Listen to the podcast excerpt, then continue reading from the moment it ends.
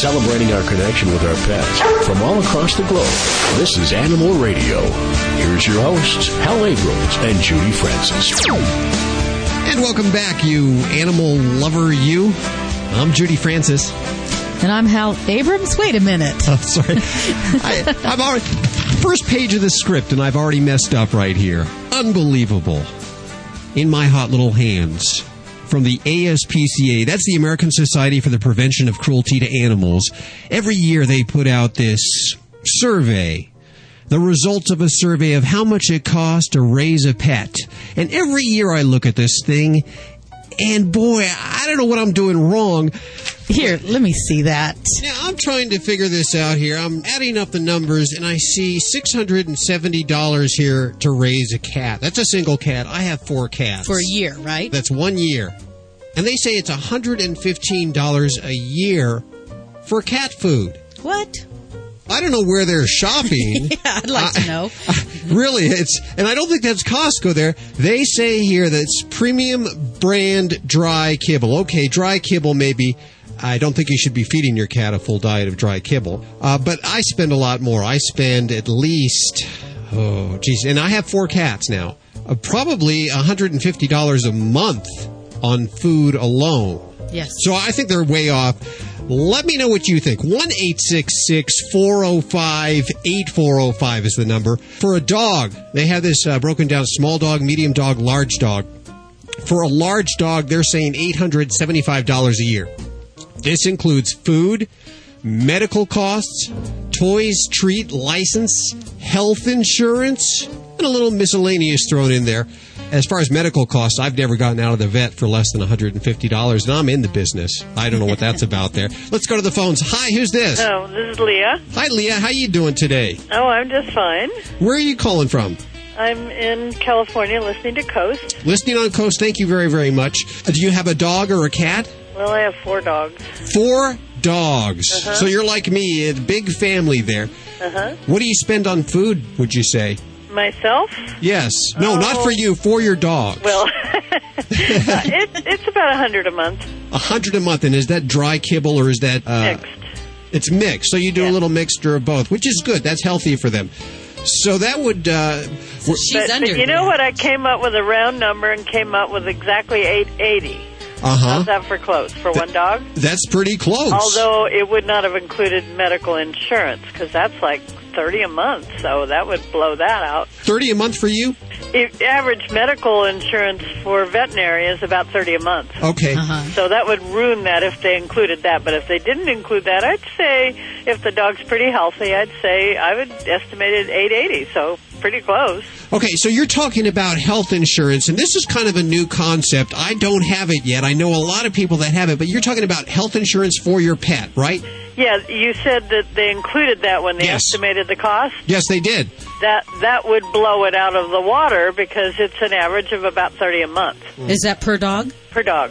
Have you used that insurance yet? I haven't.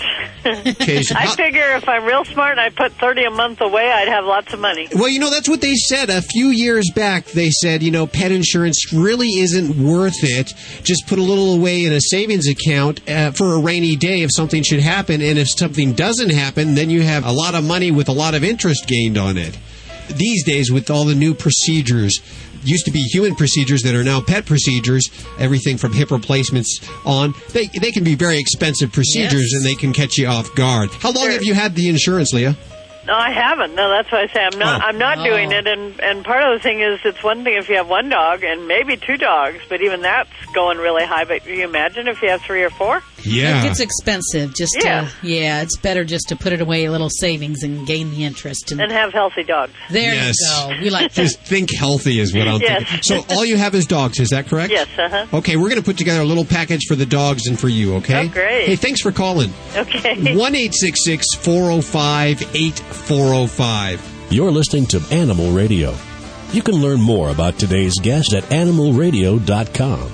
Log on, learn more.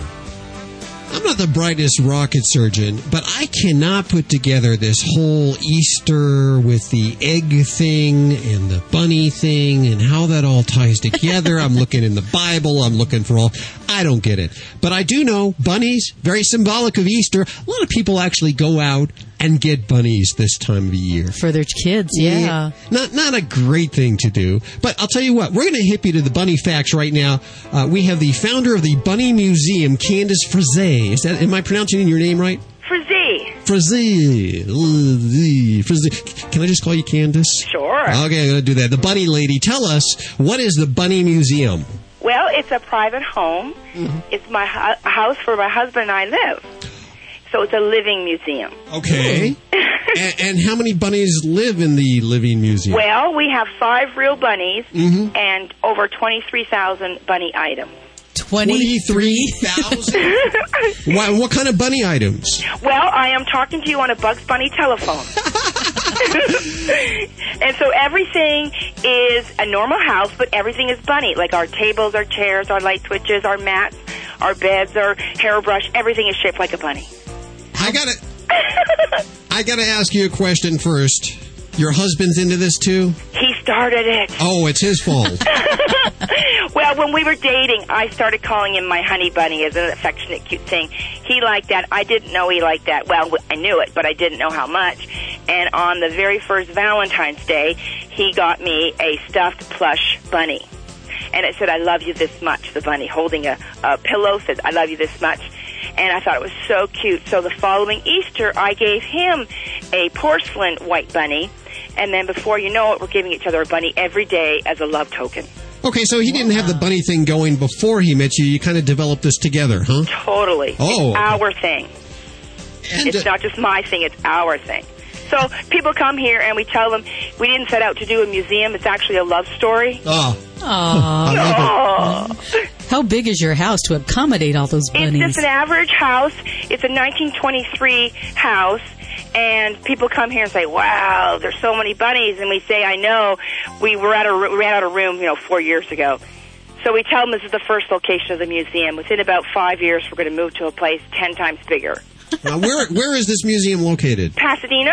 Oh, okay. So this is very good if you're listening on coast in Los Angeles or anywhere uh, uh, on the coast. Can we just uh, regular old Joes come on over and check out the museum? We're open seven days a week by appointment because we do live here. So I have to take a bath, and I have to go to the bank, and I have to cook dinner. So I schedule it around our, our life. But yes, every day of the week we have tours, and on holidays you don't need an appointment. You can just hop on over any holiday. And you know, there's holidays, uh, two to three holidays every month, except on August there are no holidays.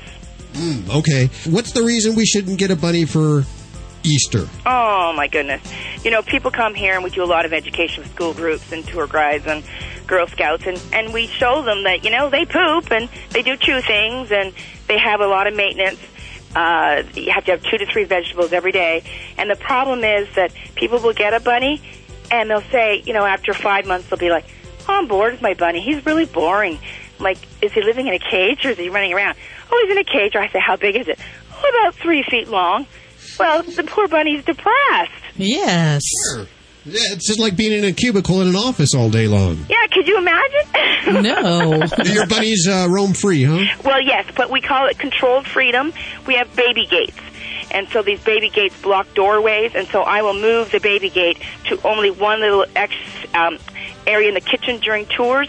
So it's like a little baby breakfast nook, and they run around there. But when the tours aren't on, they run around the house. I move the baby gate to different areas, but I know where they are. Do you use a litter? Oh, yes, they use a litter box. Okay, so they're pretty clean, huh? Yes, they are.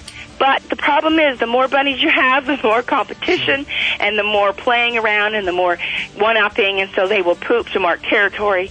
So it's a lot of things that go into a bunny, and I say, don't get a bunny unless you want to vacuum every day, feed them every day, you know, check them every day. So it's it's a lot of work, but you know what? They're they're great pets. Do you spay and neuter your bunnies? Oh my goodness, yes, and they're all rescued. Oh, good. I love it. There, are there a lot of bunny rescues around? Oh yes, there's the House Rabbit Society, and then lots of individual little groups. But we don't recommend going to a pet shop and buying a bunny. That's just ridiculous because for the most part they're not neutered. Yeah. And the bunnies are the sign of fertility for a reason. They have babies every month. Every month? Yeah. And is this uh, some tie-in to the uh, Easter thing? No, for they, bunnies uh, multiply every month. Okay, I'm just Yeah. trying to figure out the Easter thing. Well, the Easter thing is because they are the sign of renewal. okay. Yeah, and then the egg is the sign of rebirth. Ah, there you go. You heard it here first on Animal Radio. We appreciate your time. I'm going to give out your website. It's www.thebunnymuseum.com. All right. Of course, links to everything you've heard on today's show at animalradio.com. Candace, thanks so much for joining us. You're welcome and have a happy day. You too. Okay. Okay. Bye bye. You're listening to Animal Radio. You can learn more about today's guest at animalradio.com. Log on, learn more. Dogs and chocolate. I'm Dr. Jim Humphries reporting.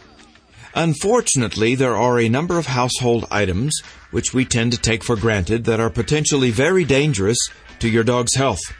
One of these dangerous household items is simple chocolate. While chocolate has been reported recently to be high in human friendly antioxidants, it appears to be potentially lethal for our pets and particularly for our dogs. Cats are mostly unaffected since they do not care for the taste of chocolate, but dogs tend to be crazy about it. The root of the problem is that chocolate contains various chemicals which are called methylxanthine alkaloids. Very small amounts of these chemicals are capable of causing such serious problems as constriction of the arteries and an increased heart rate. Large amounts may even cause more dire symptoms. A pound of milk chocolate could possibly kill a 16 pound dog. If you find that your dog has eaten chocolate, get on the phone with your veterinarian right away. Be sure that your children know how important it is to keep chocolate out of your dog's reach. If you are not aware that your dog has consumed chocolate, the consequences could be severe. If consumption is not found within about four to six hours, without the right treatment, cardiac failure, seizures, coma, and death could result. One small piece of chocolate may not cause a problem, so don't panic. But if your dog friend eats a whole box, a trip to the veterinarian is in order. For the Veterinary News Network at myvnn.com, I'm Dr. Jim Humphries on Animal Radio. This is an Animal Radio News Update made possible by the Simple Solution Natural line of 100% biodegradable pet care products. Oh, you better be careful what you say around your pets. I'm Hal Abrams reporting. A British senior is on trial in the UK. Apparently, he had been talking out loud to his cats and confessed to a murder. Of course, he was already a suspect. Police had placed hidden microphones in his place to capture that conversation. They didn't expect to capture him talking to his cats or confessing a murder. The jury's been listening to these secret recordings, and they actually believe his confessions are merely his laments over the fact that the crime had occurred, not an admission of guilt. And thankfully, Twinkie and Pudsey have not been called in to testify. You can't make this stuff up, ladies and gentlemen. Get more breaking animal radio news at animalradio.com. This has been an Animal Radio News Update brought to you by the Simple Solution Natural line of 100% biodegradable pet care products. Get more at animalradio.com. Does that pesky pet stain keep reappearing after you've cleaned it with a household cleaner? Try Simple Solution Stain and Odor Remover. Simple Solution is formulated specifically for pet stain and odors. The unique enzyme and probacteria formula breaks down the glue-like proteins in pet urine, then absorb all the leftover particles, leaving your carpet completely free of harmful residue. So no more magical reappearing acts or pets returning to the area. Simple Solution products are available at pet specialty stores nationwide.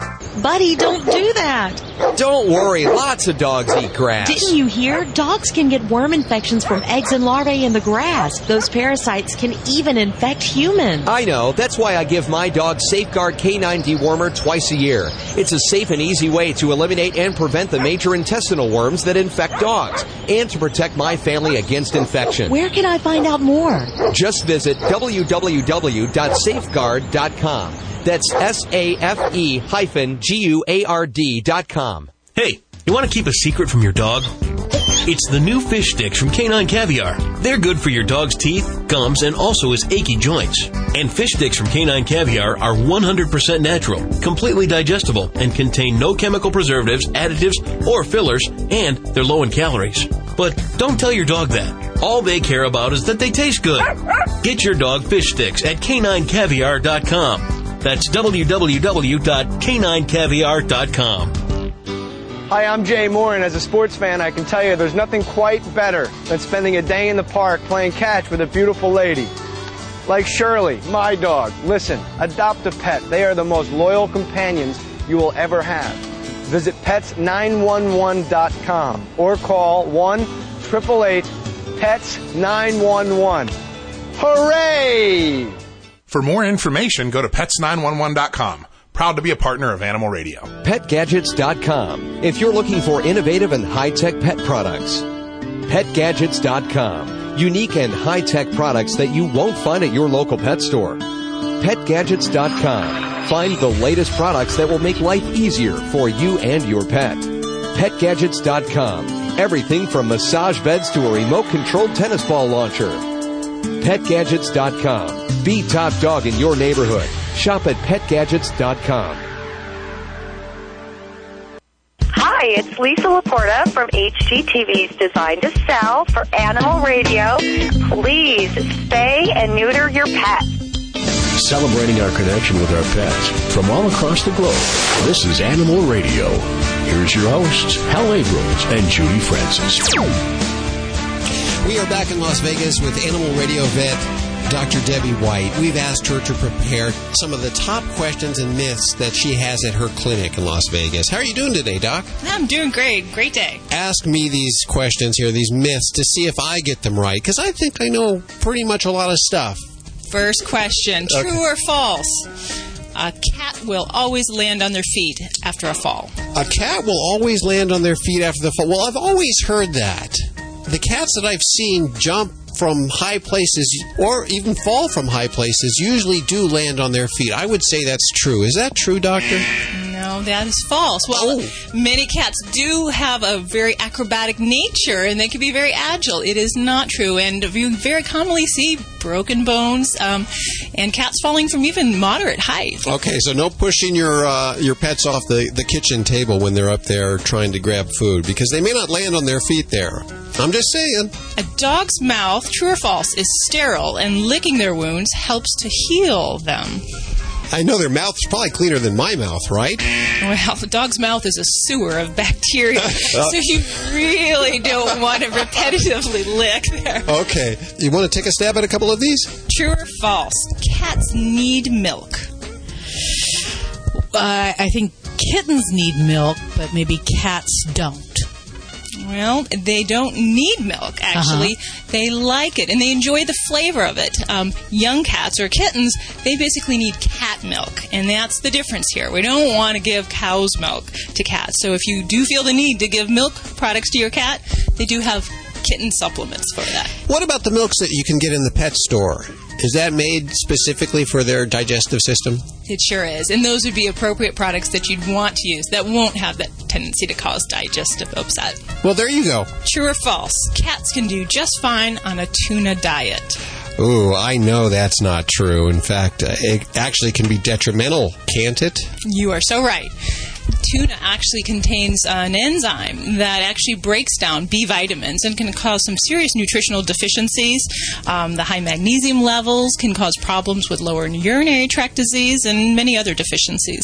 Now, why do I see canned cat food that is tuna fish? Is that different? Yes, and it's gone through an actual packaging and processing, so it doesn't have these potentials, and it's also enhanced, and they have the made up for any shortcomings within the cooking process. We are with Dr. Debbie White, animal radio veterinarian, and she is dispelling some of the most common myths that she hears in her office. She's stumped me. Has she stumped you? Go ahead, try again. Alrighty, next one. True or false? When a dog is scooting its behind on the ground, it means that they have worms. I think a lot of people think that. Yes, they don't understand why, so they think maybe it's irritating or something, and then maybe it's the worms that are irritating them. Well, and, and this will be one of those questions, but maybe there's a little half truth here. Uh-huh. If we have tapeworms, that can cause some itchiness. That's only one particular type of worm. Uh-huh. Um, but I'd say more commonly, the itchiness is actually caused by anal gland problems, allergies, or even some digestive problems if we're having diarrhea. So, true or false? If a cat's whiskers are cut, then they lose their sense of balance. Ooh. You know, I know that they sort of find out if areas they enter are big enough by whether or not their whiskers will get through. I, I think it helps them walk a little bit. I know their tail helps them with balance. I would say, no, it probably doesn't affect their balance. You would be right. Because the whiskers, as you've described, definitely help as feelers for the environment, but they are not directly involved with their sense of balance. So if my little sister cuts my cat's whiskers off, they'll be okay. They won't fall down. and she used to all the time. They'll, they'll survive, definitely, but we're not advocating trimming cats' whiskers, so please don't. Next question. Female dogs should go through a litter or a heat cycle before being spayed. I know that's not true. That, that was an easy one. But I know there are people that still, we still get phone calls. People still call us and say, should I at least let them go through one heat before we spay or neuter? And, and that's a common misconception, and a lot of well educated people still hear this and still believe this. So we want to dispel that. Um, it is best for dogs to be spayed before they go into heat, and the reason is we want to minimize the risk of breast cancer. And if we don't let them go into heat, that is one very important way that we can prevent this tumor from ever happening. True or false? If your dog eats grass, that's a sign that he or she is sick. See, I've heard that they had an upset stomach, and if they eat the grass, it will help v- them to vomit, which will relieve their stomach problems. Well, and this is another one where there's a little bit of some truth to it, but not completely. Dogs will eat grass for a lot of reasons, and some of them just boredom. Um, but when some dogs will eat grass, it does cause them to get sick to their stomach. Um, but it does not necessarily mean that they are sick. Isn't that where they get worms from eating grass? No, you throwing another question in there. I'm sorry. No. So if they're eating grass, it's, it, there's nothing wrong with them eating grass. That's okay, is what you're saying, right? Well, some dogs will eat grass no matter what we do, whether they're bored playing in the backyard. Um, if we think our pet is actually sick, no, we don't want him to eat grass uh, to enhance that effect. So uh, we would try to avoid that. And what about our cats? I know all our cats eat grass. Well, if they were to overeat with grass, they too could be sick. But as long as it's in small amounts, um, for cats, it's actually very good for their digestive system, and it helps to kind of keep them entertained as well. Grass is good. Last one. Okay. A warm, dry nose is a sign of illness, and a cold, wet nose means your pet is healthy. I've always heard that's true. I believe it. Is that true? Am I wrong? Oh, wait a minute. That's false. oh, no. And something such as the temperature and the feeling of a nose, it's such a generalization. There's a lot of variation depending on your pet's activity, uh, what they're doing, what they're drinking at the moment. If it's accompanied by signs of illness, then we might take it seriously. But by itself, Not an indicator, huh? anything. Boy, I thought I knew that one. I've learned more in the last five minutes than I've known in the last 15 years. If you want to see Dr. White's top 10 most common pet misconceptions, we're going to post them at animalradio.com. Is that okay? That'd be awesome. More Animal Radio on the way. You're listening to Animal Radio. You can learn more about today's guest at animalradio.com. Log on, learn more. Did you know that dogs can get worm infections just from eating grass and that those same parasites can also infect humans? Ew, gross. Thank goodness there's a safe and easy way to eliminate and prevent the major worms that infect dogs. Safeguard K9 Dewormer. Just sprinkle it on your dog's food twice a year. And that's it? Yep. For more information, visit www.safe-guard.com. That's S-A-F-E-G-U-A-R-D.com. It's the best way I know to protect my dog and my family against intestinal worm infections. Hi, I'm Victoria Jackson, and you're listening to Animal Radio. Celebrating our connection with our pets from all across the globe. This is Animal Radio. Here's your hosts, Hal Abrams and Judy Francis. Coming up, Phil Keoghan is joining us. Oh, yeah, he's that uh, host of The Amazing Race. Good morning. Hi, who's this? This is Carrie from Twin Falls, Idaho. Hi, Carrie. Is it Carrie? I'm sorry. Yes, Twin Falls listening on KSL, I imagine. How are you doing? I'm doing great, and you? Very good. What's on your mind today? Well, I've got a little terrier. He's not quite two years old, and um, he's pretty playful, and he's really nice in the beginning when you're playing with him. You'll throw a ball, and he'll bring it back, and everything's going good. And then after a while, he decides that the ball's not quite as interesting as your hand. Uh-oh. And uh, and he starts. He doesn't really bite through the skin, but he's really aggressive. Shows his teeth and comes at you. So, and you try to get away, and he he really would rather bite you. You know. Oh, that, that's like a mock bite where it's, it's called mouthing. They don't really bite. They don't bite through the skin, uh-huh. and that's not a good thing. You definitely want to get him to stop doing that. And I have had that problem with my cat. And what I do with my cat also works with dogs. When you're playing with your dog, and if he latches onto your hand, you yell ouch just as mm-hmm. loud as you can. It should really startle him. He'll look at you like, what the heck just happened? And give him like a, just a moment and put your hand back. And if he does the same thing, pull again, pull away again and tell him ouch and just stop playing with him. But if you put your hand back and he actually licks you and doesn't bite you, give him lots of praise mm-hmm. and then get the toy and give it back to him so that he will bite the toy and stop biting your hand. But if you yell ouch and uh, and if he keeps doing it, stop playtime, he'll learn that Now, it's that's gotta, the end. Got to be the same word. Ouch is just basically teaching him that ouch means. Ouch means stop it. You know, we, we don't allow that. Yeah, because I'm afraid as he gets older, he's going to do it to you know because he doesn't really play with kids right now, and I'm afraid as he gets older, he's going to do it to someone else, and they're not going to think that he's not biting them. Right. You need to stop it now before it gets any worse. Give it a try. See, will. see how that works. Try it for how long? A couple of weeks to start off? Yeah, my cat took a couple of weeks, and it's it still occasionally flares up, but uh-huh. just one ouch, and he knows, he learns, he remembers. Okay. So Thanks, Carrie. Thank you. Let us know how it works out. We'll do. One eight six six four zero five eight four zero five. You're listening to Animal Radio. You can learn more about today's guest at animalradio.com. Log on, learn more. This is Susan Sims for Fido Friendly Travel Talk on Animal Radio. You know, my vehicle of choice is a Windstar minivan. We have taken out the middle seat to better accommodate our two labs when we travel. However, we are always on the lookout for the next best thing. And joining us today is author and dogcars.com editor Keith Turner. Hey, Keith. Hi, Susan. How are you?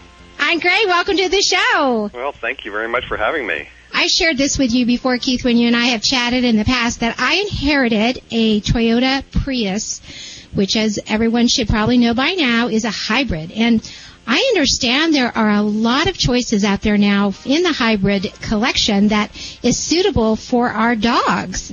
Absolutely, absolutely. Well, of course, the Prius was the trailblazer, uh, so to speak, for the hybrids, uh, and is the most visible hybrid on the market today because it's of a distinctive look.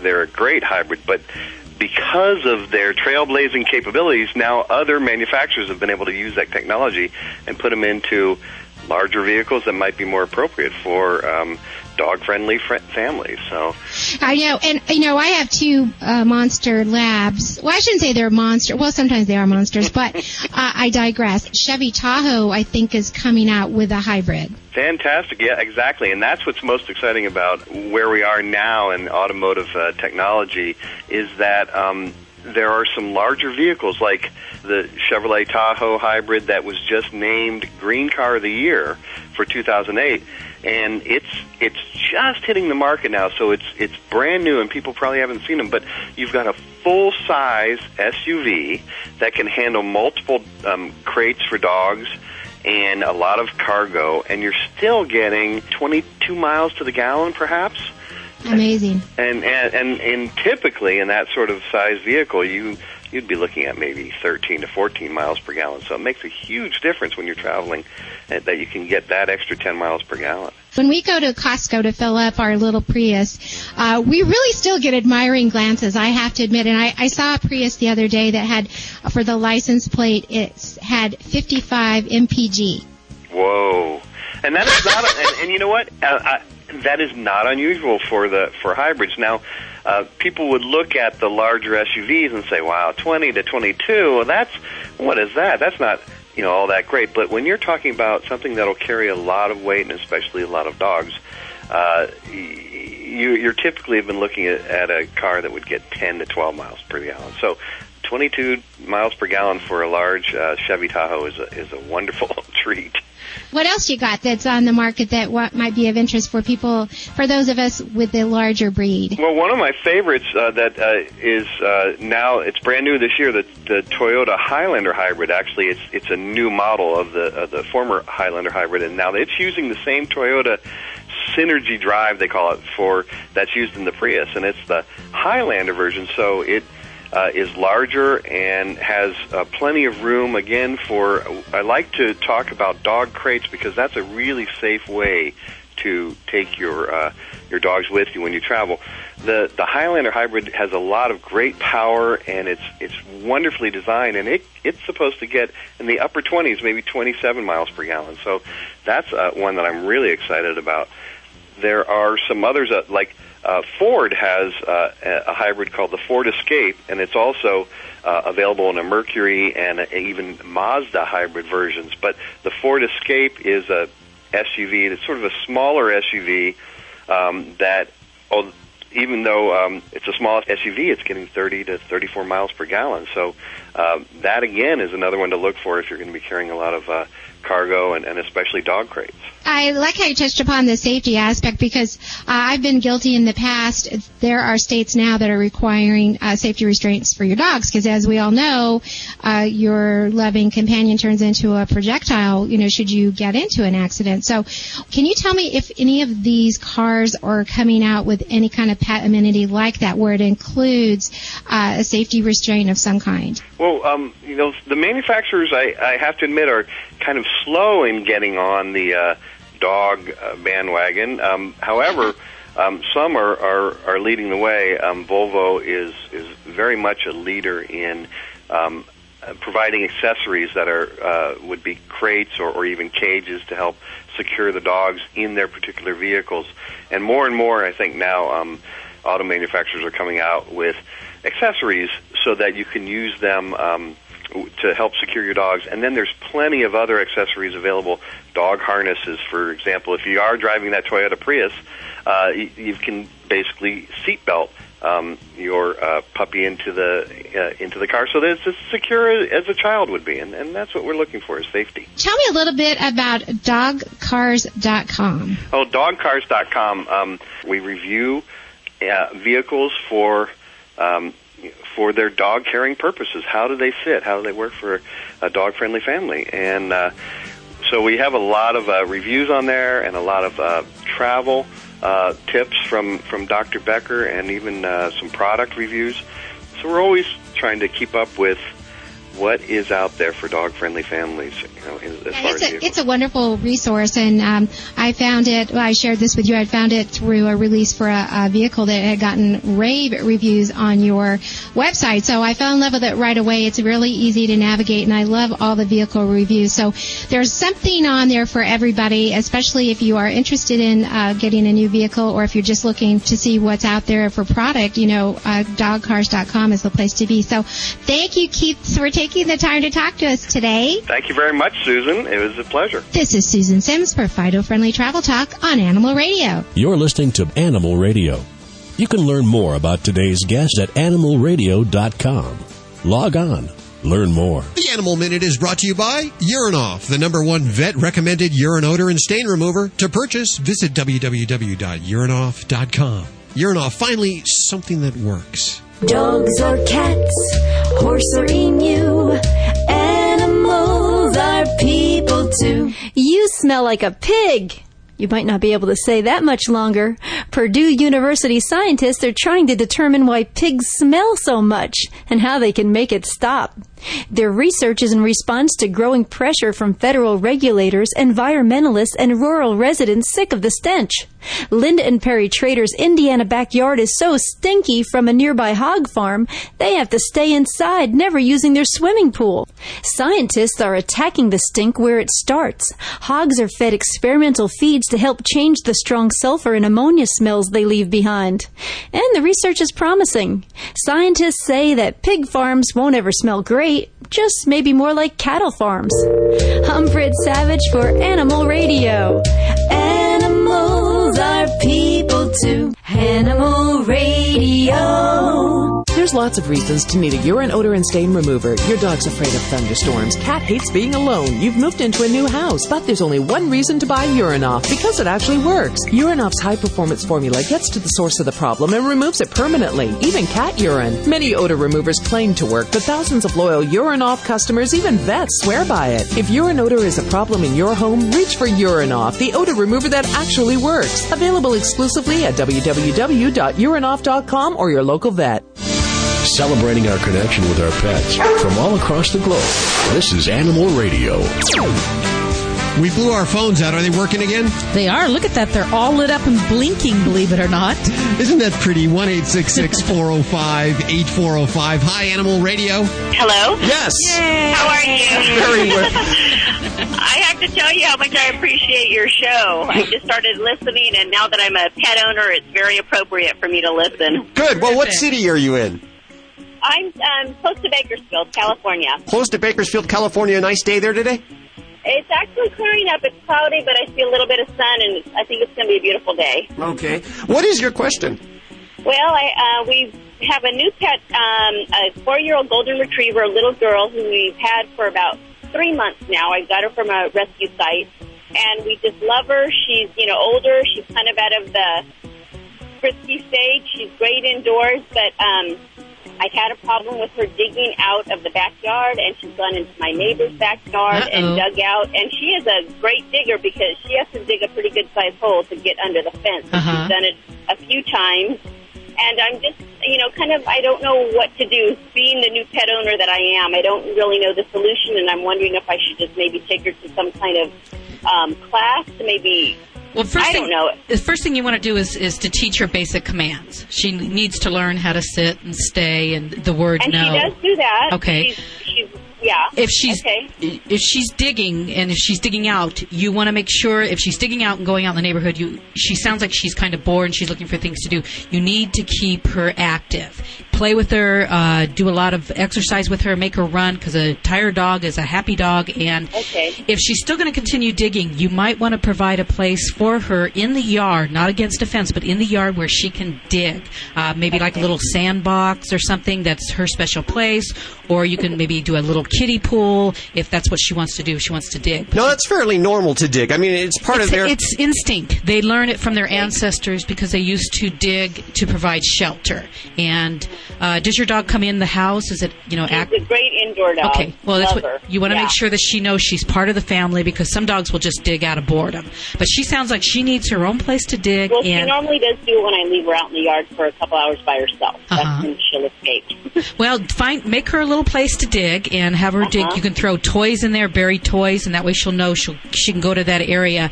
And then just keep her busy. Uh, play with her a lot and just you know make her run and really wear her out and keep her really well exercised. And- Does it help you? Let, let us know how that works out. Give us a call back and let us know how that works out, okay? I appreciate your help. Thank you. I appreciate your time. 1 405 8405. This is Fred Willard on Animal Radio. Remember to spay and neuter your animals. I've had it done to me. It's not that rough. Celebrating our connection with our pets from all across the globe. This is Animal Radio. In just a minute, Amazing Races Phil Keoghan joining us. Walmart has sent over some pet Easter baskets, six of them. I want to give them away. They include some cool stuff like a 22 inch pink cheetah bed, as well as a puppy toy set.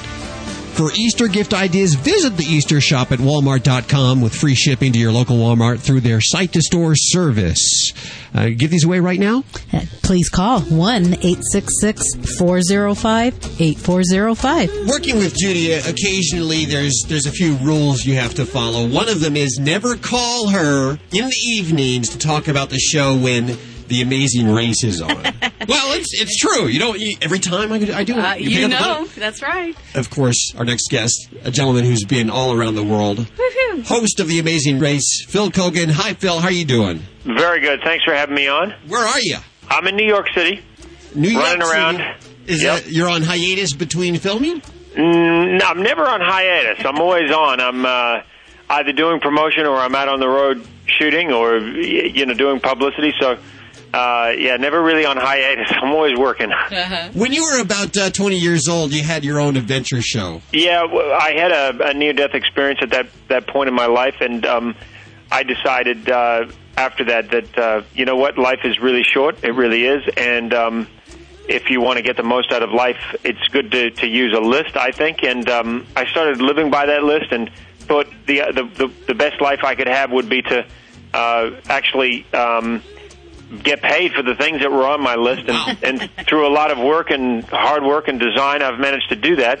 And uh, and so uh, hence the reason I travel around the world and and I work on uh, in television and you know it's uh, I, I feel very lucky but uh, it's a philosophy that I call no opportunity wasted or now for short and it's something that I'm I've re- written a book about it's uh, something I feel passionate about Well, you know, dogs teach us that. Animals teach us that to, to live in the moment. Now, I want to talk uh, about the list real fast. You actually sat down, you made this list. How long did it take? Uh, were you in a, a, a bar when you did this list? Was it on the back of a napkin? What? Uh, It was on a paper bag. Okay. And, uh, it didn't take long, but it's not like you write one list and then that's it. You just live by that list forever. You write a list, and the list becomes pliable. It changes as you have children or you move cities or as you get older and more mature and things change for you and so it should be a list that you die with. It's not something that you finish. now, I'm looking at your list. Do you mind if I share it with the listeners? Absolutely not. Uh, eat dinner at the top of a volcano. That was one that I've managed to tick off. Yes, I took a, a five five star Italian chef to the top of an erupting volcano for dinner. Wow. Are you able to tie these into the TV show? I, I am. I, I did a show called Adventure Crazy, and uh, they that show was about things that were from from my list. And Oh, uh, great! I traveled all around the world completing things from my list, and while I was being filmed. And how, uh, how about this one? You, did you go to a nudist resort? I did. I spent three days in a nudist resort. Uh, I saw things that perhaps I, I shouldn't have seen, but um, or maybe uh, I'll never forget. I, sh- I guess I should say. I even I even had a certain part of my body uh, uh, molded, and, and and and don't go to jump to the wrong conclusions here. It was my it was my butt. Um, and uh, yes, uh, my butt arrived in the mail about uh, three months after that. Uh, a, a mold of my of my uh, Yeah, buttocks. yeah. yeah. Since it is an animal show, how about this one? Hand feeding wild sharks. Well, yes, I I have a hand-fed wild sharks, and um, in fact, um, I have a show now which is called No Opportunity Wasted, and that's where I give other people a chance to do things from their own list.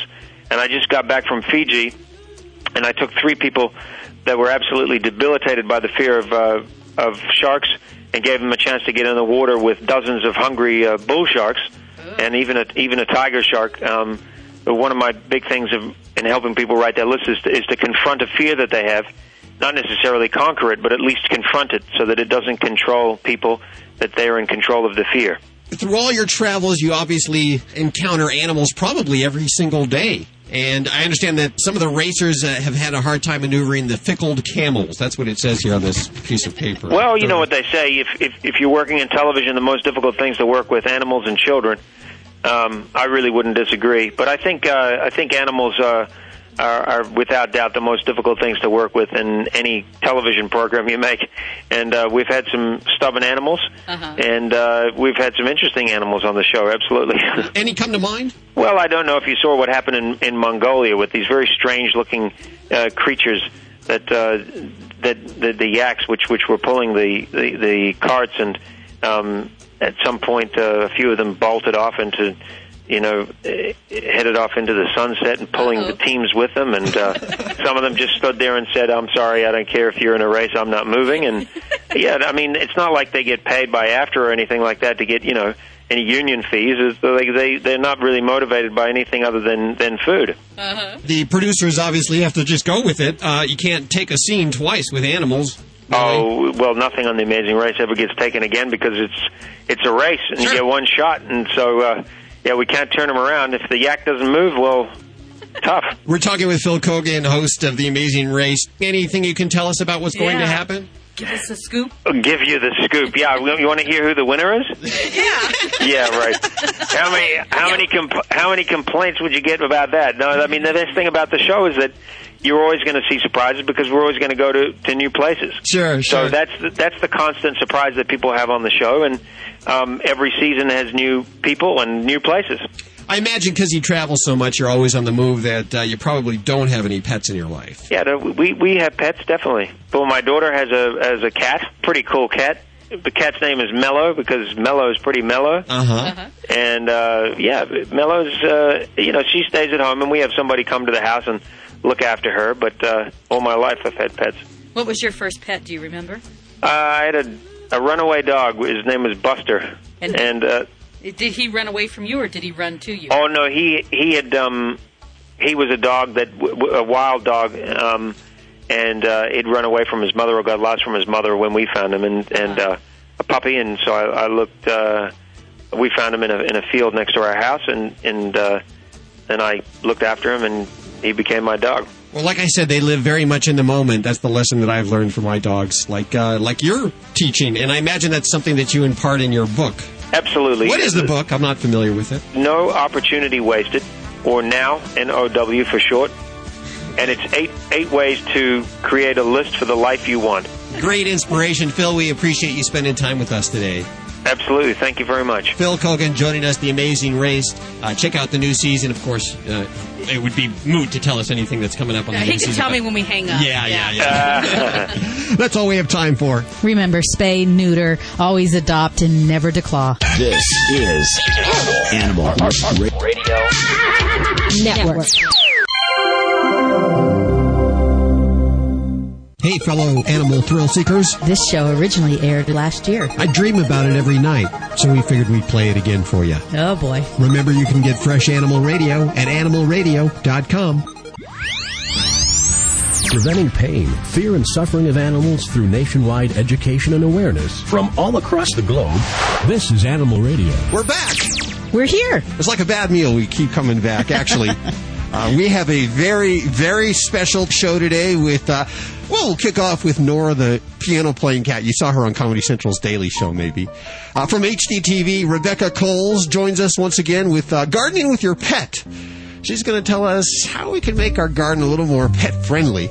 Awesome. Uh, my favorite, Vlade the Dog Wizard, returns today.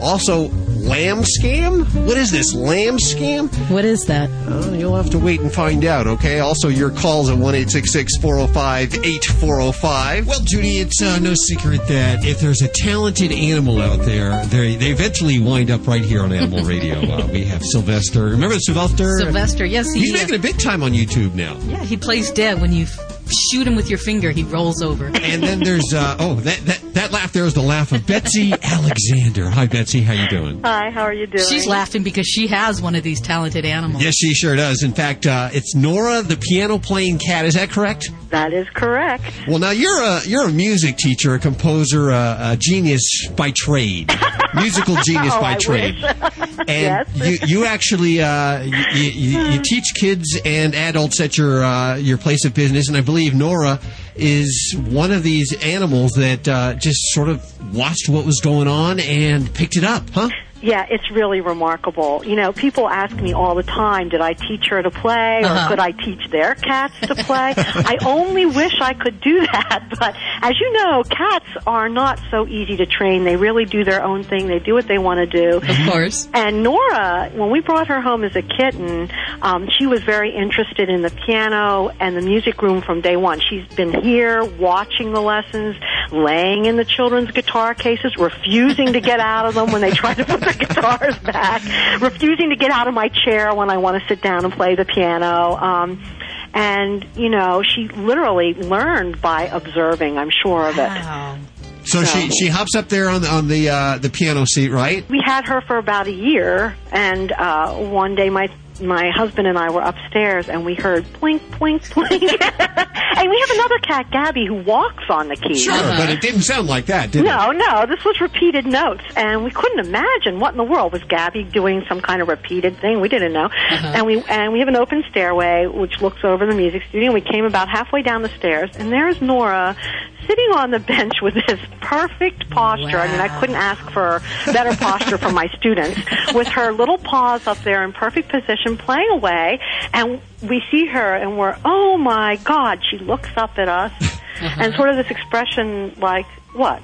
So what? Uh, you know, don't don't bother me. I'm busy here. And then she goes right back to playing the piano. Well, no, you, you've made videos of this, and it, it appears to me that she is listening to the sounds that she's making. She knows she's making those sounds, and she enjoys those sounds. There, there is no doubt about it. The way I got the video for YouTube is I set up a uh, tripod um, right by the piano, and I had my camera on, and then I had a remote with me where I was teaching. Whenever she would start to play, I just hit the remote. Mm-hmm. At first, she was distracted by the whirring of the tape, mm-hmm. but eventually she got used to it, and she just didn't pay any attention to it, and just kept on doing what she was doing. So that's how I was able to get so many different clips of her playing. But in fact, she often plays when we're not even in the room.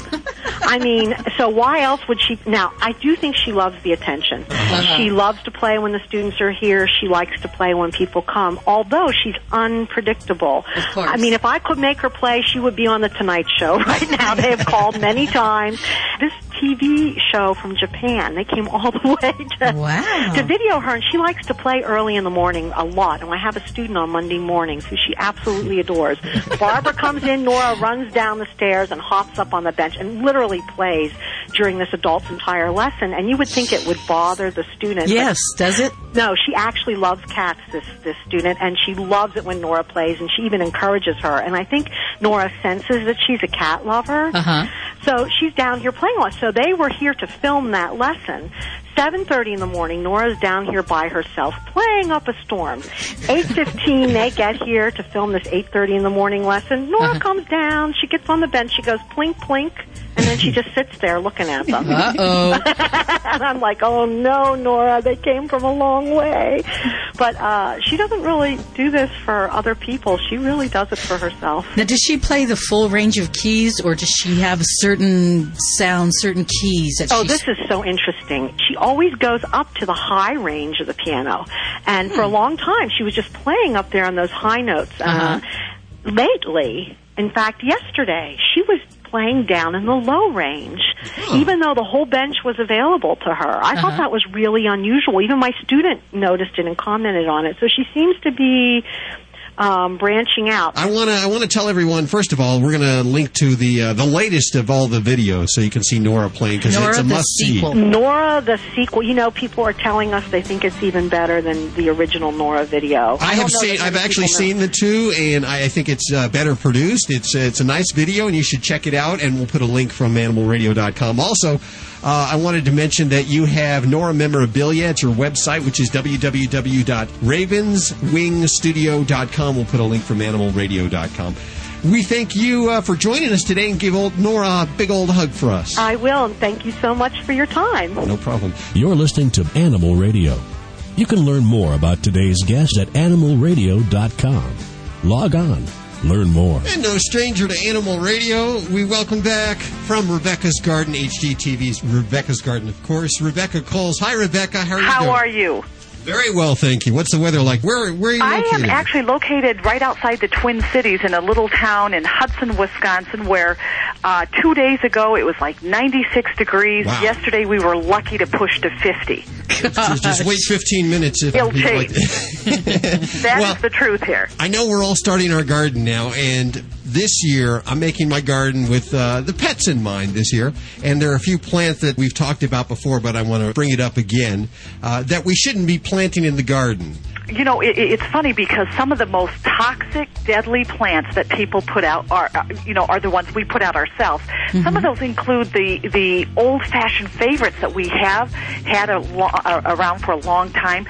Um, your your delphinium, which we all love.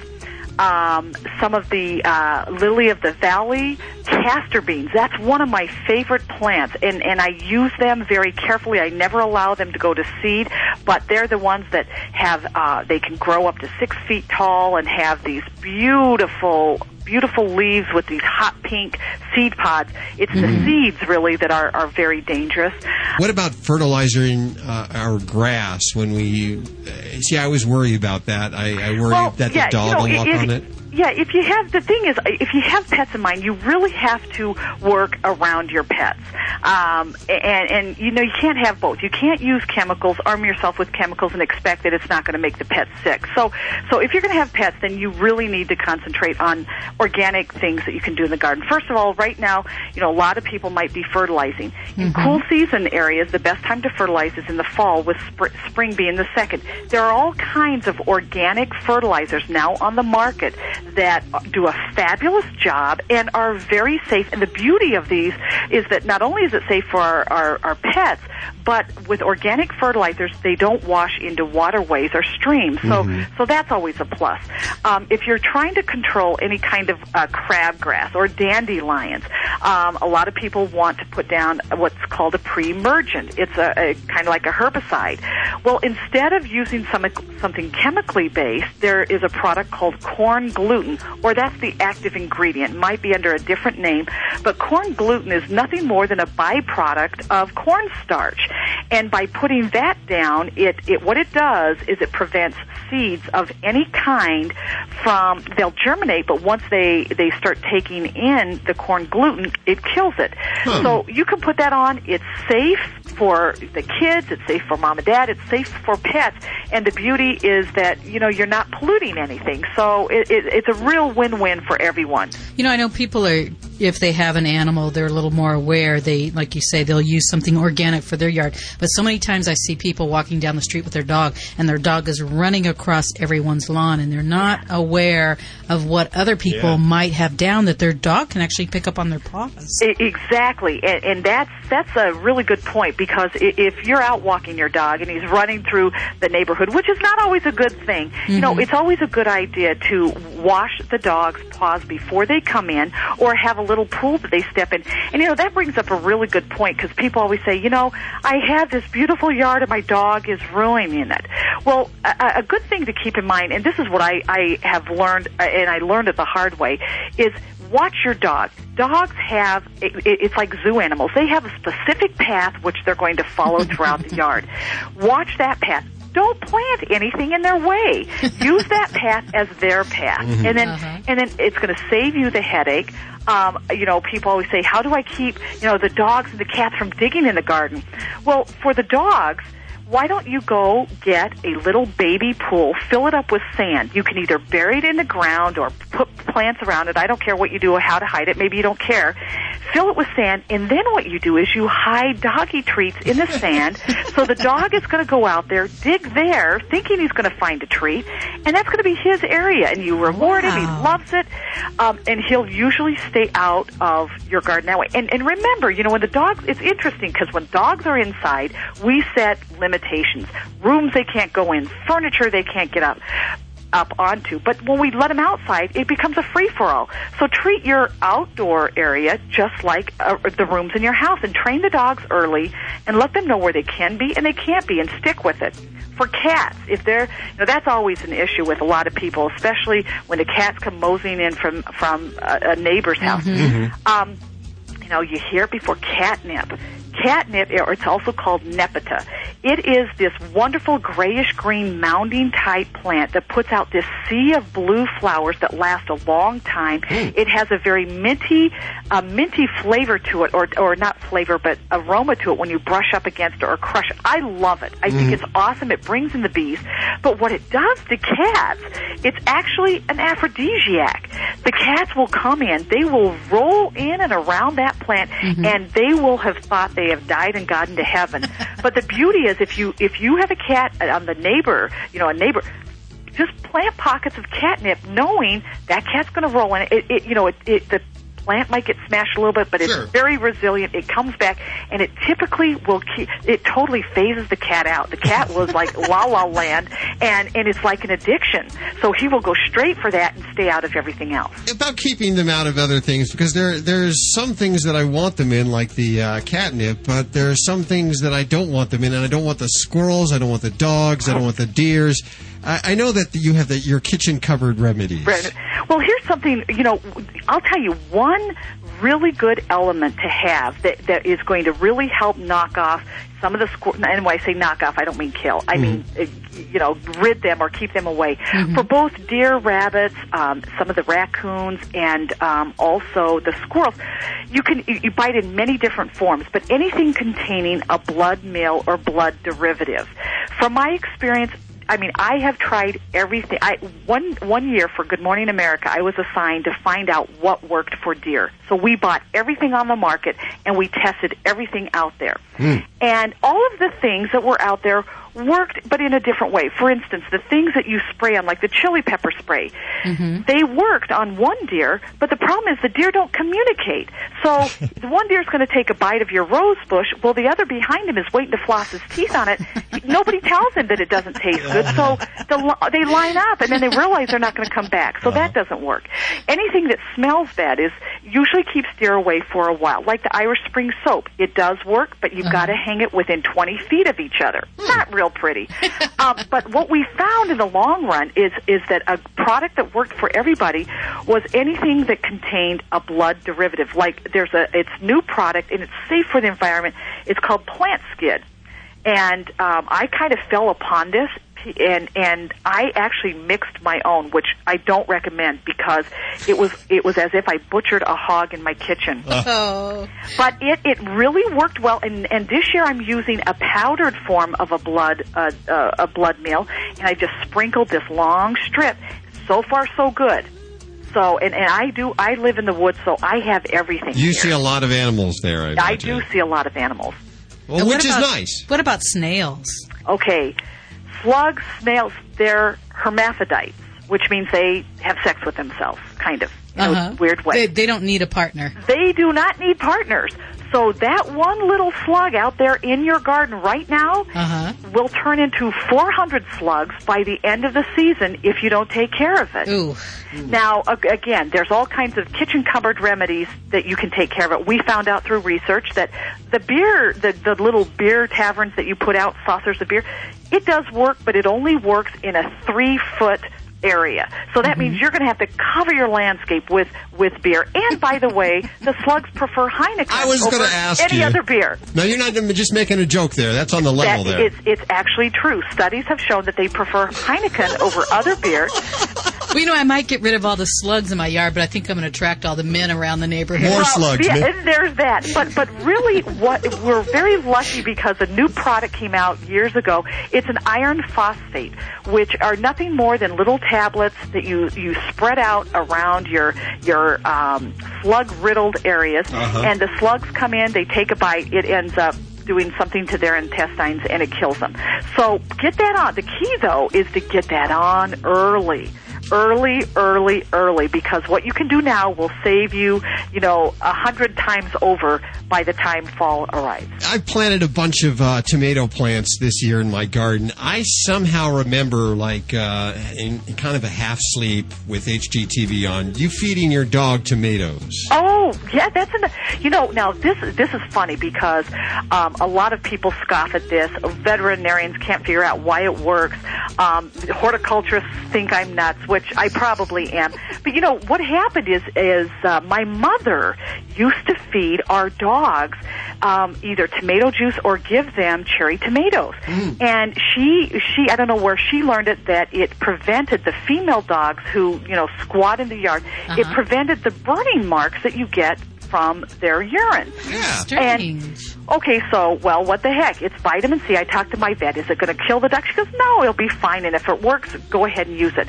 Well, lo and behold, people I I have told in the you know 15 years I've been doing this, they've uh, agreed hands down it works. And the dogs like it? And, and the, oh, the dogs love. You know, dogs will eat anything. They're goats. but we we give them. I I would give them one to two tablespoons of tomato juice, either out of a their a ladle, or I'd put it over their food. Or when when you do have cherry tomatoes, the dogs will you know catch it, eat it. Well, uh-huh. unfortunately, though, I did create a monster because now when I'm not looking, my dog is laying under my tomato plants, eating my tomatoes. So, so there there might be a little, you know, ramification there in the long run, but but yeah, and, and I don't have spots. Wow. That's good. Good to know. I guess it changes the pH somehow. It, it, it had. Well, I was told, and I, I'm not a scientist that way, but it has something to do with the acidity of the tomato somehow neutralizes the the urine somehow, and I, I don't get all that, but it works. And and you know, if anything else, the dog gets another dose of vitamin C, which it won't hurt him. Mm, very good. How's the uh, magazine Seasons by Rebecca doing? Seasons by Ma- Rebecca is is taken up. We just expanded it eight more pages. It's um, it's really been a blast because it truly is a garden magazine written by gardeners for gardeners, and and and you know my whole deal is. I, people just want tell me what I need to do. Don't get me into the science. Don't tell me the history. Just tell me what I need to do right now and how to do it right. Yes. So it, it's it's a really good, succinct. I, I, I've been told people really enjoy the fact that it is very quick tips of how to do things right, and hopefully inspiring people to you know dig in and get their hands dirty without worrying. You know, last time we talked to you, I talked about Hal doing his garden and how he waters every day. So I need you to give him another reminder about Okay. how. And, and, and everybody needs to know this that the number one reason plants die in the house and half the time in the garden is because we kill them with kindness. That goes with our lawns, that goes with most potted plants, and oftentimes in the garden. We totally get crazy about watering and feeding. Uh-huh. And and the deal here is neglect, Neglect with respect. He remembers. Yes, Good. and, and just back off. And, and you know what I always tell people do, first of all, especially with lawns, turn off those dang timers because I see them going off every morning at 4 o'clock for 30 minutes.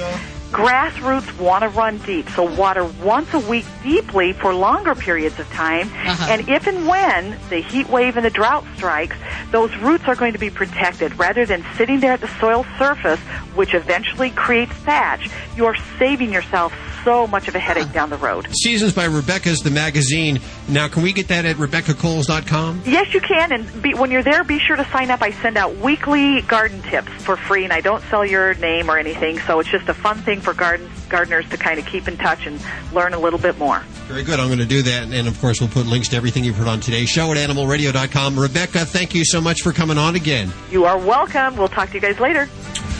My dog has, I think, ADD.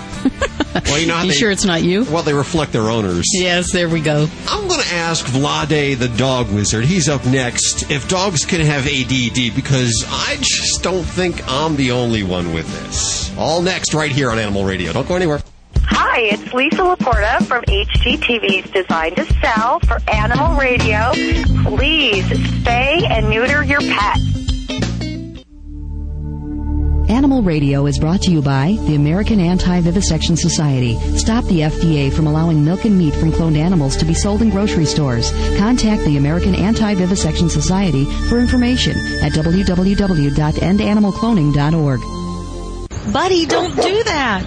Don't worry, lots of dogs eat grass. Didn't you hear? Dogs can get worm infections from eggs and larvae in the grass. Those parasites can even infect humans. I know. That's why I give my dog Safeguard K9 dewormer twice a year. It's a safe and easy way to eliminate and prevent the major intestinal worms that infect dogs and to protect my family against infection. Where can I find out more? Just visit www.safeguard.com. That's S-A-F-E hyphen G-U-A-R-D dot com. Every once in a while, there comes along a special group of animal lovers that stands strongly in defense of the voiceless. Animal People is that newspaper for people who really care about the animals.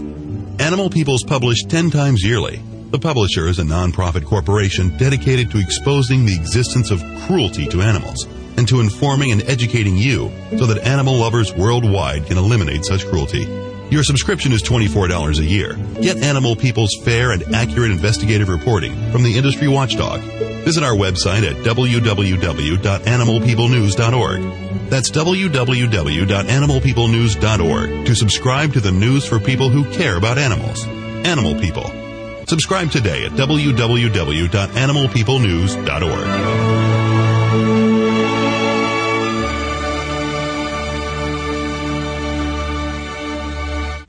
you want to keep a secret from your dog? It's the new fish sticks from Canine Caviar. They're good for your dog's teeth, gums, and also his achy joints. And fish sticks from Canine Caviar are 100% natural, completely digestible, and contain no chemical preservatives, additives, or fillers, and they're low in calories. But don't tell your dog that. All they care about is that they taste good. Get your dog fish sticks at caninecaviar.com. That's www.caninecaviar.com. Every year, there are millions of pets in animal shelters across the country just waiting for a loving home. I'm Mike Farrell with a very simple message. If you're thinking of getting a pet, please adopt. To easily locate your closest place to adopt, call Pets 911 toll free at 1 888 PETS 911. It's easy, it's free, and it gives a pet a second chance at life. Together, we can ensure a better future for our pets. For adoptable pet listings in your community, go to pets911.com. Pets 911, proud to be partnered with Animal Radio. Fido Friendly Magazine. Perhaps you can do without it, but for kibble's sake, think of your dog. At last, a voice for us traveling canines. Until now, few have taken mobile pooches seriously. After all, who appreciates warm shelter and a comfy bed more than a dog? Fido Friendly, the travel magazine for you and your dog. A quarterly guide to Fido friendly accommodations in the United States and Canada. Because if Fido ain't happy, ain't nobody happy. Subscribe at FidoFriendly.com. Your dog will thank you. Hey, fellow animal thrill seekers. This show originally aired last year. I dream about it every night, so we figured we'd play it again for you. Oh boy. Remember, you can get fresh animal radio at animalradio.com. Hello, this is Dom DeLuise, and you're listening to Animal Radio. Love your pets, they'll always love you back.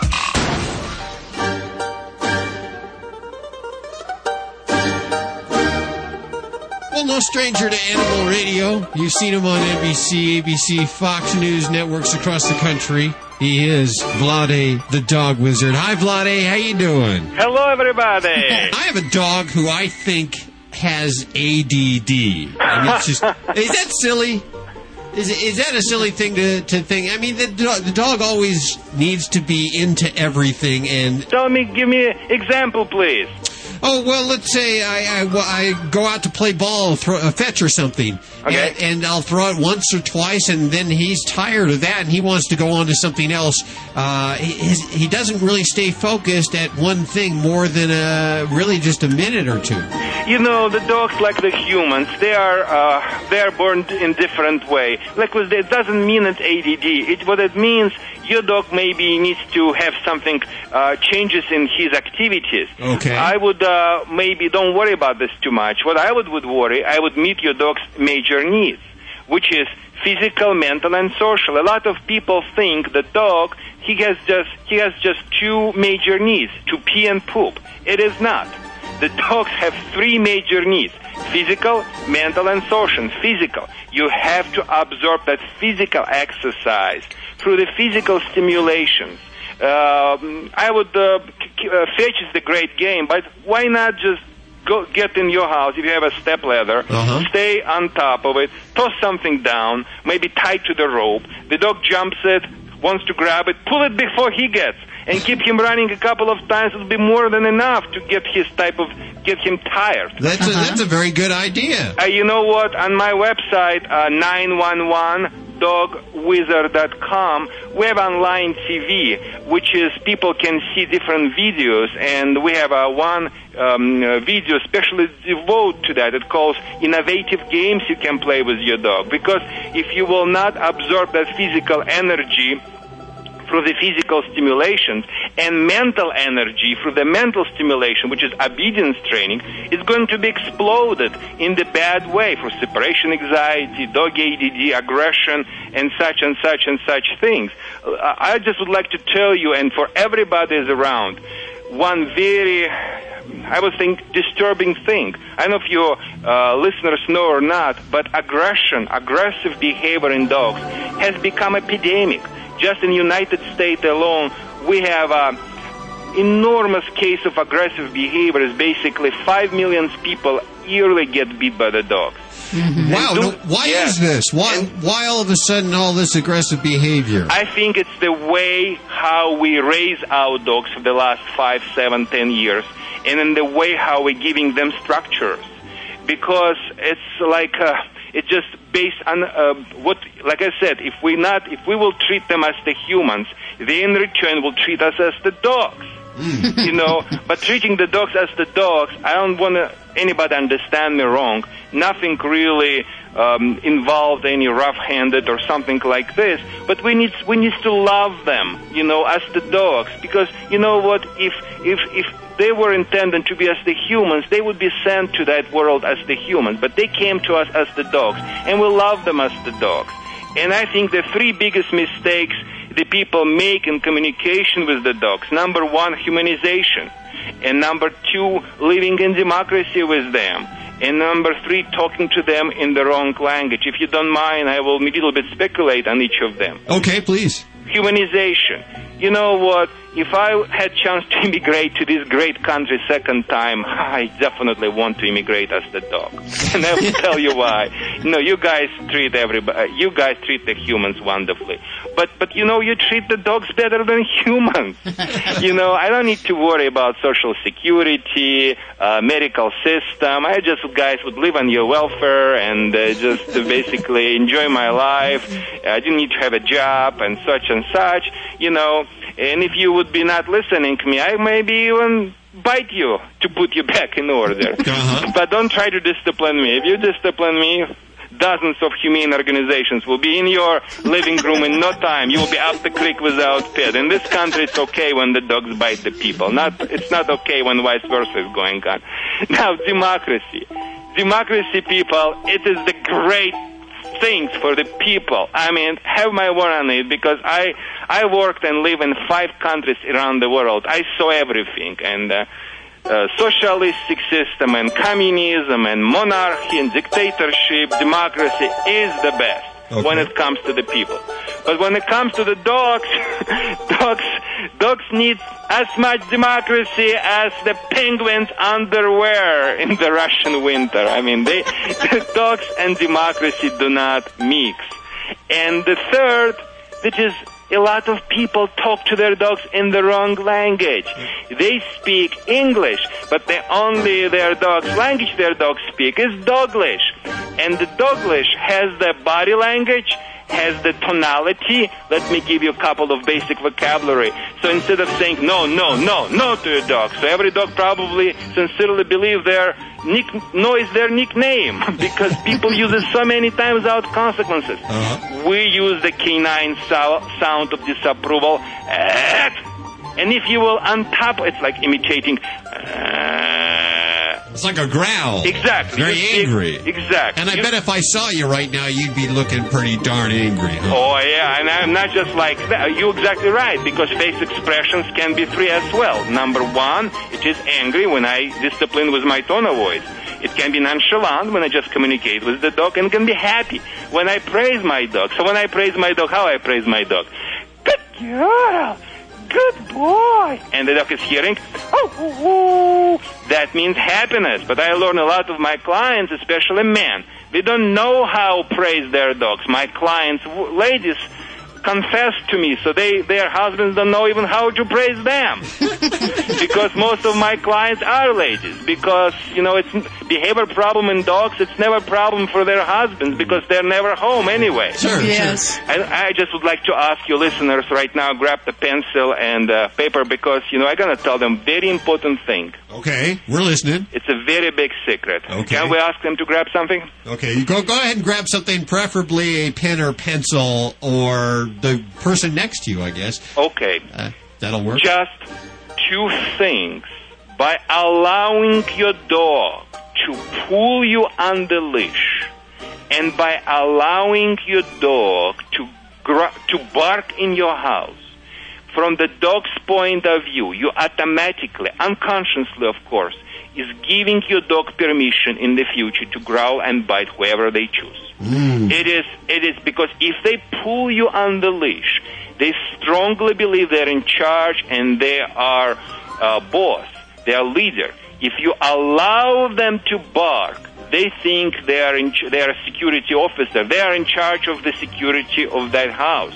So barking in the house also create drive and create uh, frustration, which eventually can be expressed in the burst of aggressive activities. Which And, and we're doing all of this subconsciously. It's not like we're doing this on purpose. no, no, Yeah. of course. The people don't know. People, of course, people would would love never have the problems like that. That is why, if I could give my best possible advice to everyone who because I'm no nonsense type of the trainer. And people comes to me as the last resort from all over the country uh, stay in the hotels. I have a client even from Canada and I have served my clients through my website through my products from 911 dogwizard.com if I could give them my best possible advice please people train your dog properly. Uh, it doesn't matter at what age your dog is. It doesn't matter how they behave right now. Every dog is trainable. Even little one, even the 10 years dog. It's never too late. I don't know who came up with that definition. It's, it's never, never it's possible to teach the old dog the new tricks. Probably someone with a very bad old dog.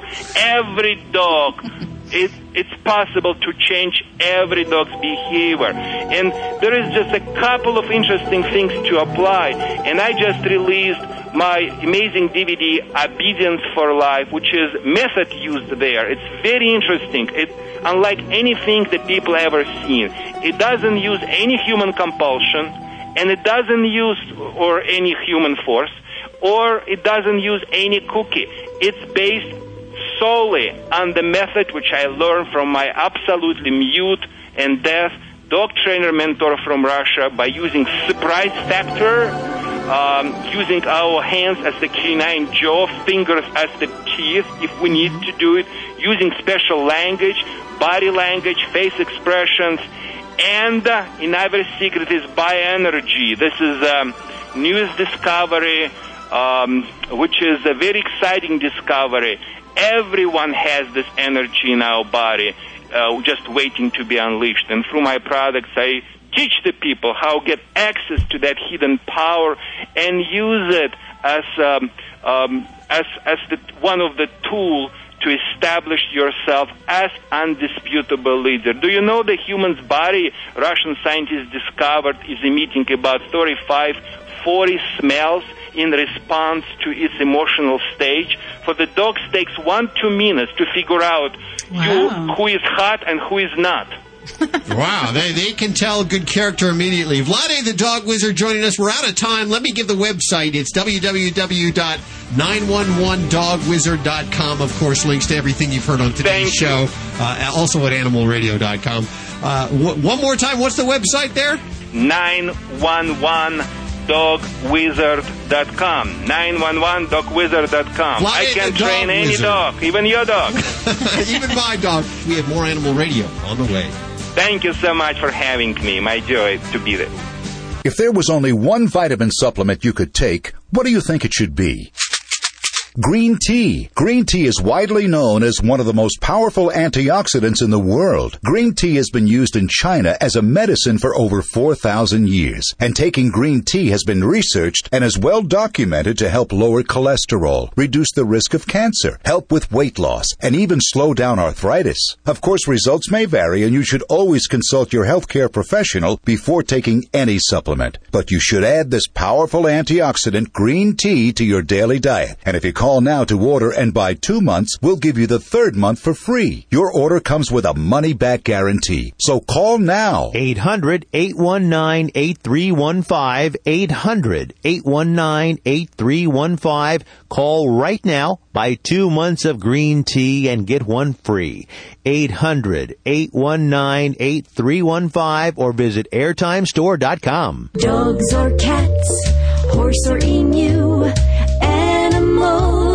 people too. A news story heard around the world about Japanese women being shocked to find out their poodles were actually lambs appears to be a hoax.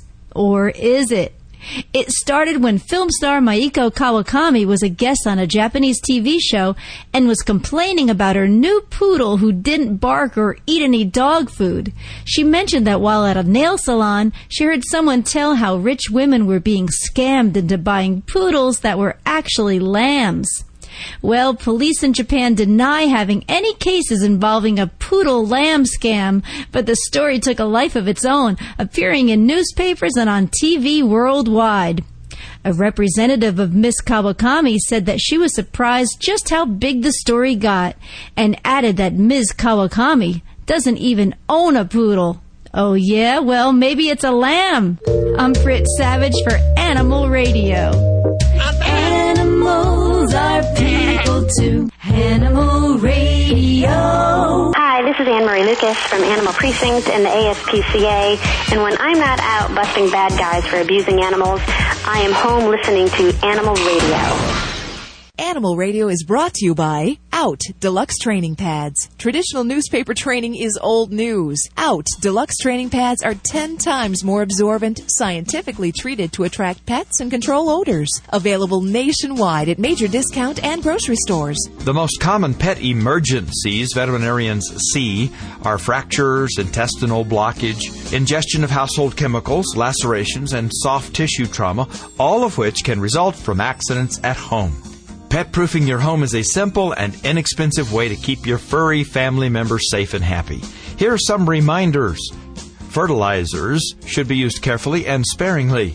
Take care with antifreeze, gasoline, oil, insecticides, or cement.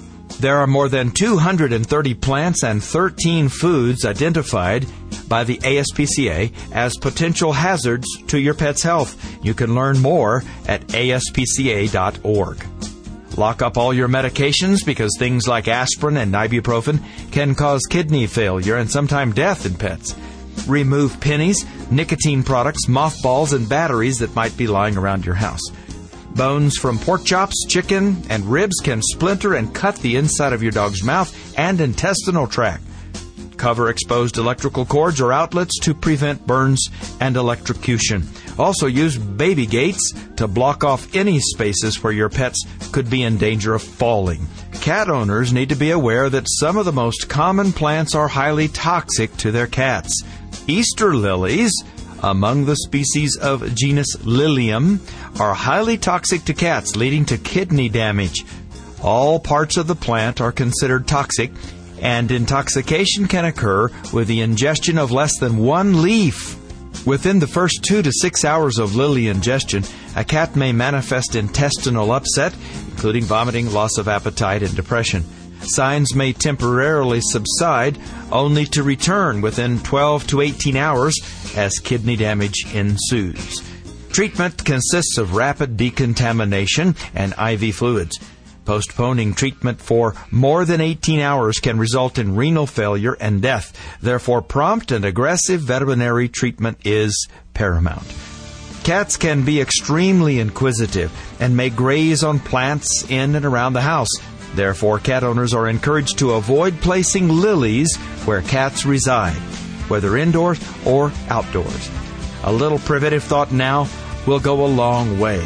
For the Veterinary News Network at myvnn.com, I'm Dr. Jim Humphries reporting for Animal Radio.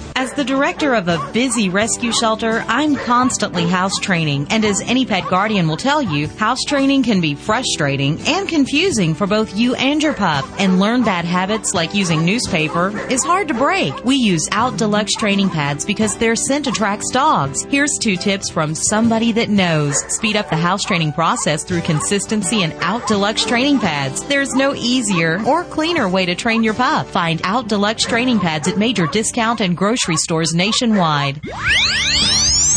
Preventing pain, fear, and suffering of animals through nationwide education and awareness from all across the globe.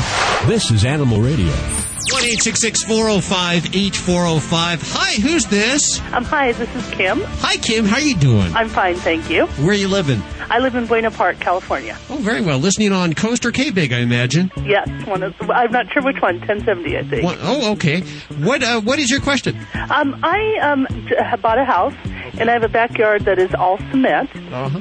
and I want to get two dogs, and I want to build a potty area for them. Oh, a potty area for the dogs. Tougher to do with dogs than it is with cats. Right.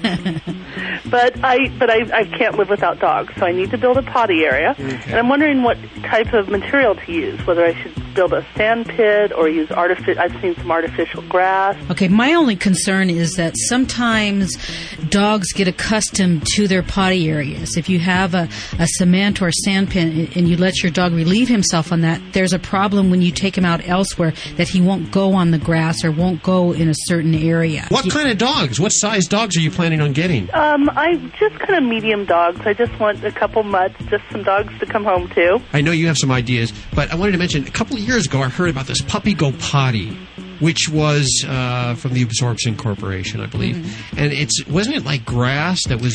It's in a- actually grass. It's sod grass that they give you a container and you put the sod in it and actually grow the grass. And you can replace it, uh, especially in Southern California. If the grass dies, you can easily replace it with sod. One of the things I've gone to home shows, and there's a lot of people pushing artificial grass. Mhm. And they say they put them in pet hospitals and and shelters and Mhm. such. And it seems like an easy way because they create a drainage and Mm-hmm. Mhm. it's easy to clean. But I just don't know if it's friendly for dogs really, or if it's not such a good idea. I see. Uh, each dog's going to be finicky to its Yeah.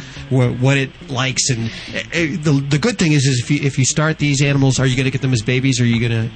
Probably about a year old Okay. because I work during the day, so I don't think I can deal with little puppies. I understand that completely, but young enough to learn a, a brand new procedure if they need Right, to. right. Yeah, I I'll don't work with them. Yeah, I don't think you'll have any problem. You can try the artificial grass and see how they like it. And if they can't, then if, if they won't use it, then you can go, you know, back to natural uh, grass. But what you want to do is basically whatever you put up, you want them to go in that place and that place only. So when you do take them out, you don't want to let them be outside unsupervised. You want to take them out and take them to the area and then reward them. Anytime they go and Oh. they use the area, give them a treat. But if you do in the beginning, just kind of let them run free in the backyard, they may go anywhere they want. But you want to No, take we want to train them. yeah, you want to take them to the area, and you can use like a command or something like that. Or after they go to the bathroom, you can say like, you know, um, gosh, go potty, and you give them a treat. And then when you go outside, the next time you can say it before they use it. Take them to the area and say go potty, and they'll start to learn that that's for them to relieve themselves, and they get a treat. And Okay. eventually, And if, if I have two dogs that I'm guessing maybe 30, 40 pounds, Mhm. you know, sort of mediumish dogs, how big an area do I want to have? well, that depends on how often you want to clean it. Well, I'll be I'll be diligent, but No. what's what's their minimum? Would you say? I'd say probably about a ten by ten area. Okay, I'm Yeah. bigger than that, so that's good. Okay, yeah, that's that was I would say that would be the minimum, but uh, something like that I would again, again clean it, you know, on a regular basis. Okay. Because it, once it does become full, they will start looking for other places. No, we want to have good puppies.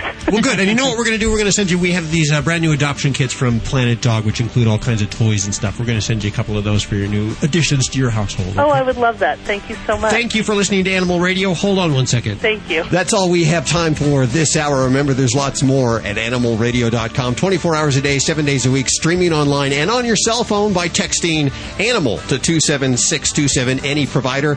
Till next weekend, remember, please spay Spay or neuter. Your doctor will tell you which one to do. also, uh, if you do get a cat, don't declaw. And if you want a certain breed, Go online to a breed rescue. Don't buy from a breeder or from a pet store. or a puppy meal. We'll see you next week right here for more Animal Radio. Bye bye. Bye bye.